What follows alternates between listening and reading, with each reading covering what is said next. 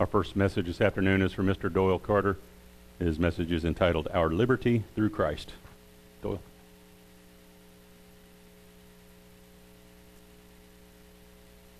Greetings, everyone. Best way to test the microphone to speak. One thing I'm going to say, just to start, break the ice for a second, is going to say that I definitely enjoy the Sabbath because it gives us a freedom away from the world. Just that one 24 hour period to sit back because this week was crazy. Between youth camp, which was awesome last weekend, kids can wear you out. Did you know that? When you're not a teenager anymore, they can wear you out. I forgot how much energy you can have at that age. They did really good. We should be very proud of them. They did great. Today I thought I'd start with just two quotes on, uh, since it is the 4th of July. One is by Albert Einstein. It says, Everything is, okay, start over.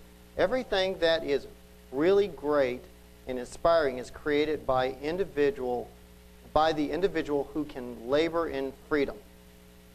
And then uh, Theodore Roosevelt said, order without liberty and liberty without order is equal to equally destructive. It was interesting that uh, some quotes I could find on the internet. As you know, as we've already mentioned our picnic that we're going to have pretty quick or tomorrow. And do I need to leave this up here, Ron? I got a star up here. I'll leave it here. Why not? Little prop.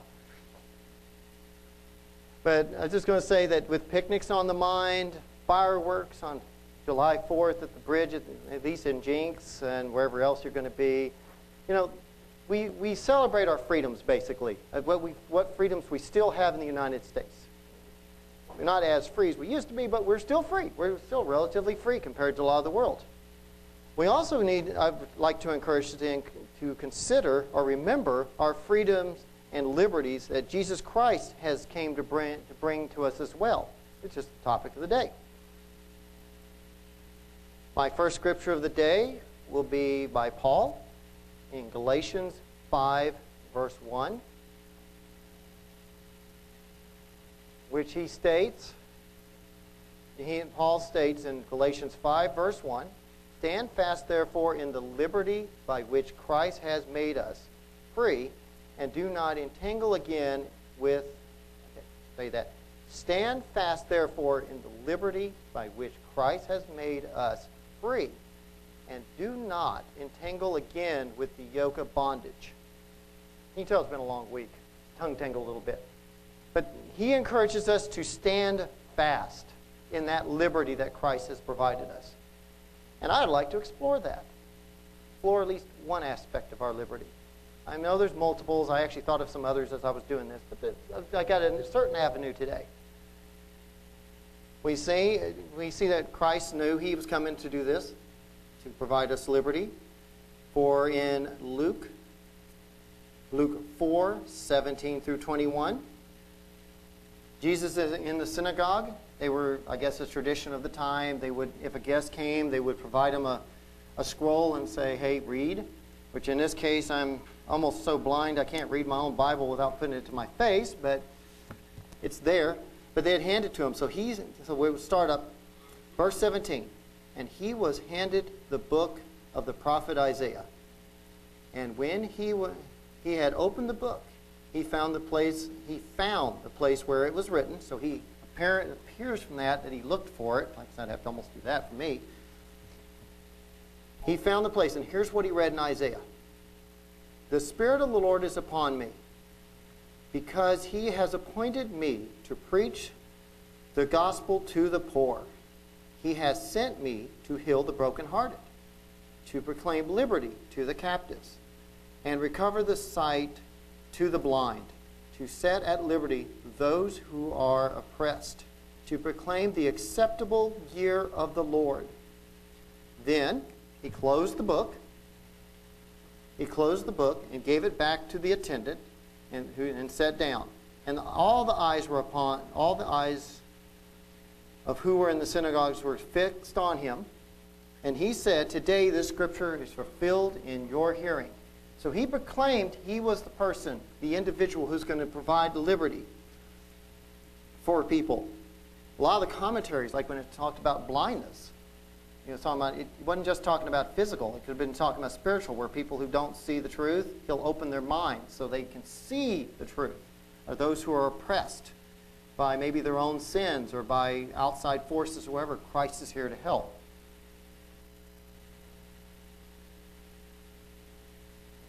Sometimes we oppress ourselves with our own behavior. Sometimes we have our little issues. Maybe you don't, but sometimes we do. We know now how he, let's look deeper into this. You may ask how. He's, uh, he says in John 14, 6, we read this at Passover every year, but just a short, short scripture here. Jesus said to him, I am the way, the truth, and the life. No man can come to the Father except through me.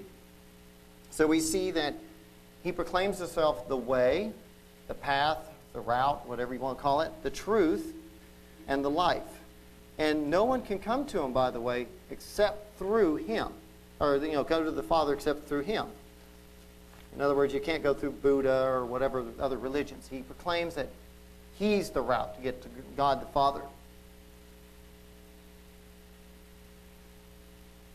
We see that he is.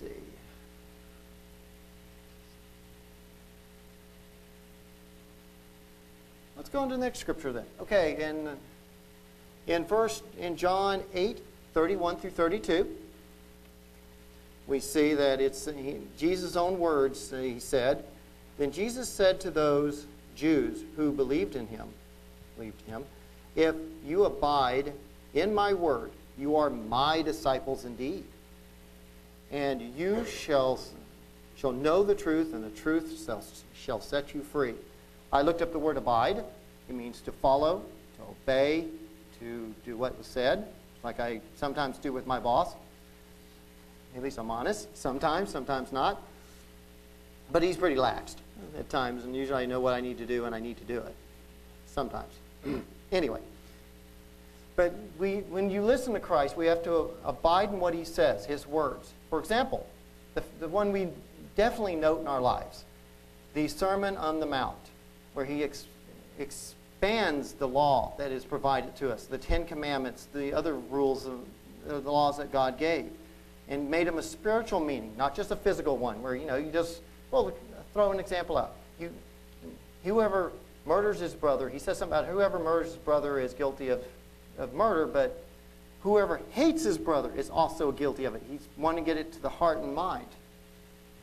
So he chose, shows us that, plus the parables that were revealed, the many parables he shared. And, and that is what he did. He went on and expanded the Word of God to us. And he never negated the Word of God, by the way. I've had that discussion when I was mentioning this to somebody, and I said he did not destroy the Word of God, as he said. Meaning, in I think in uh, Matthew 5, he says, Think not that I've come to destroy the law of the prophets, but I came to fulfill. In 1 Peter 2, 21 through 22, Peter's words are this For to this you were called, because Christ also suffered for us, leaving us an example that you shall follow his steps, who committed commits no sin, nor was deceit found in his mouth. So he set us an example. It's a hard one, because unfortunately, I, I don't know, I'm serious. I don't know about you, but I tend to mess up on a daily basis, especially when you're out in a warehouse and it's hot. You get tired of someone telling you to do something or whatever, and you get, eh, anyway. you, and, and, and when you get in events where pressure is there, sometimes you don't think quick enough. We'll get in that in just a moment.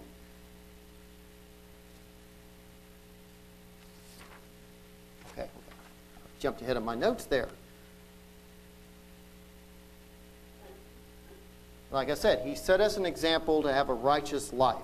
So the first part of this, to summarize the first part, basically what I was saying there is that when Christ came, he came as an example to show us the path to life and the way to life and the truth. Without the truth, you really couldn't see the way of life anyway, so that kind of corresponds. On the second part, we see that he's off, he offers us, he is li- the life. Now, unfortunately, like I've said before, we tend to fall short to our sins. one reason. He came to save us for that. And like this, like this weekend, watching the teens, it's funny to think maybe I acted the similar way. In life, it's progression. It's like, for example, okay, I'll give you one. I took a lot of the law bald, bold face. I just went, okay, yeah, he told me to do this. Implementing it was a totally different story. To go into my life and say, okay, I'm going to do this. We're creatures of habit. It's hard to change that. But God has, Jesus Christ has made it aware that even if we foul up here and there and we're trying our best and eventually get it, He's covered us. Because He realizes that it's a growing process. This whole life is a growing process. We just become better and better, well, we should become better and better as we get older and learn.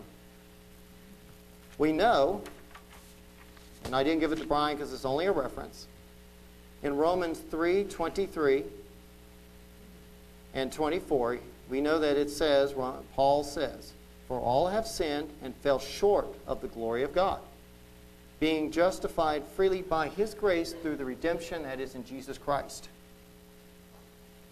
So we got grace on our side. So if we come to him and repent and say, I'm sorry, I didn't mean to do this, I was like this week, I'm saying, I got hot, tired, my boss got on my nerves. You know, he understands. And then when I put that effort back up and say, I'm going to do this better, his grace will cover us. Doesn't mean I do it again, it just means that try your best to do better. Paul, I'm going to use two scriptures on this as a reference. Paul and speaks on this in Romans 5 8 through 10. Paul is, says to the Romans, But God demonstrated his own love toward us, that while we were yet still sinners, Christ died for us. Much more then, having now being justified by his blood, we should be saved from the wrath through him.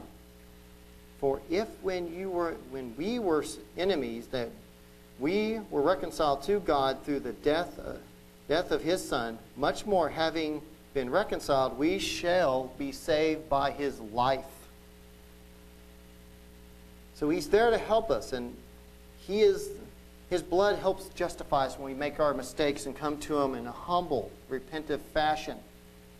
And we try to follow his word, you know, the high standards he gives us. Because as you read, as it reads, he demonstrated our love while we were yet sinners. Sin is actually a devastating path to go by, unfortunately.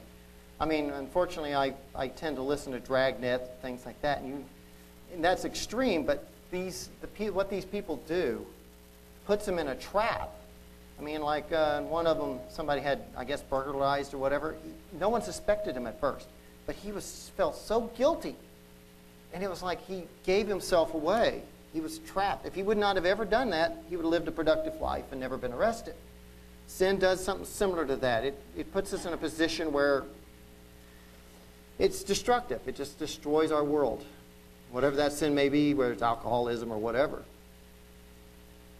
But Christ is here to lead us to that eternal into eternal life to help us overcome. And in Romans 6, 22 and 23.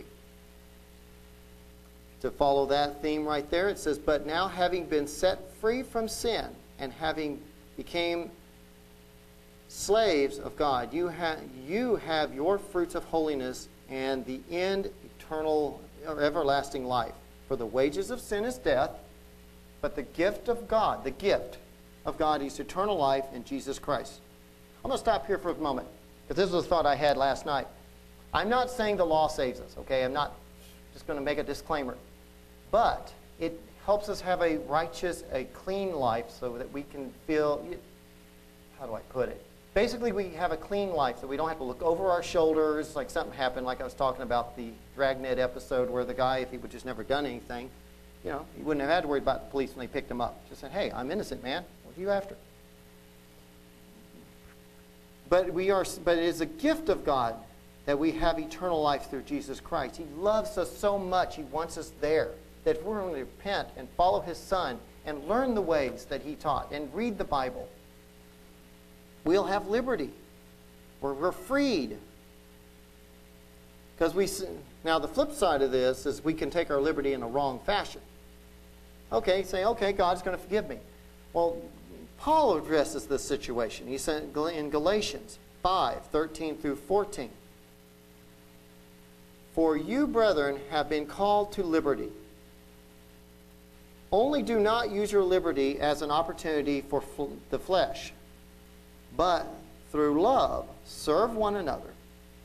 For all the law is fulfilled in one word, even in this you shall love your neighbor as yourself.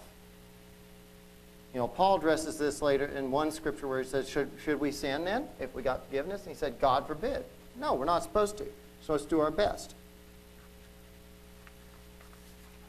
And I'm not going to end on that note where I'm going to pick on us about our liberty and not do anything bad or good. I'm going to start end on a good note. The last verse I got 1 Corinthians 15, 54 through 58. We all know this one, but it's a very inspiring one. Very inspiring one. And it says, Paul wrote to the Corinthians, and he said, So when this corruptible has put on incorruption, and this mortal has put on immortality, then shall be brought to pass the saying that is written Death is swallowed up in, up in victory. Oh, death, where's your sting? Oh, Hades, where's your victory? Skip on down to verse 57. But, thank, but thanks to be to God, who gives us victory through our through okay read that again but thanks be to god who gives us victory through our Lord Jesus Christ. Therefore, my brethren, be steadfast, immovable, always abounding in the works work of the Lord, knowing that your labor is not in vain in the Lord. That is encouraging. No matter if we're working in the Lord, it's not in vain. And we have victory through Christ.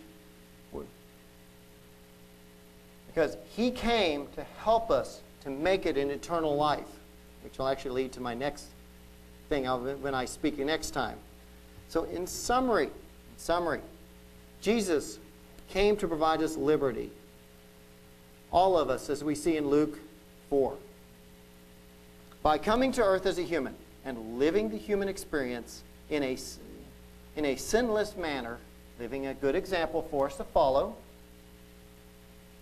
he, he provides us a way, an example to, to actually over, to look at to try to overcome this world. So we can no longer continue the uh, destructive path of sin.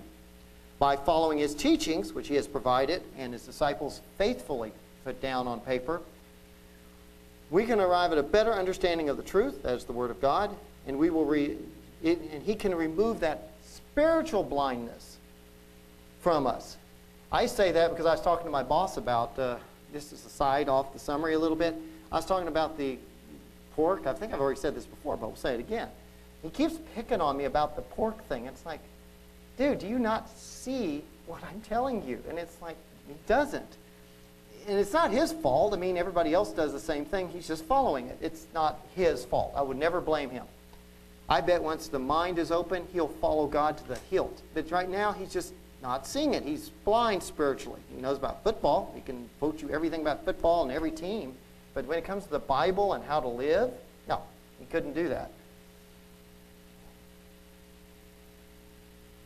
By his death and resurrection, we have forgiveness for when we fall, like if we mess up, which I do on a daily basis, varying, from lower degrees to higher degrees, however you want to say that. They all lead to death, but you know, however you want to look at it. But he has set us a he set us a way to actually continue on. He's provided us his grace and redemption through his blood. He has liberated us from the path of death and sin to the path of righteousness and everlasting life. Even we don't see it right this moment, but at the resurrection. And like I said earlier, there are, he, this is only one path of his liberation. I mean, I'm sure many of you can think of something different. I thought of the freedom from Christ last night, or from Satan last night. I was thinking, he frees us from Satan. You know. So, this 4th of July weekend, do not just remember that we have freedoms in this country, the many freedoms we have to worship, to do whatever, but also remember, remember to reflect and celebrate on the freedoms and liberties which Jesus Christ has provided for us.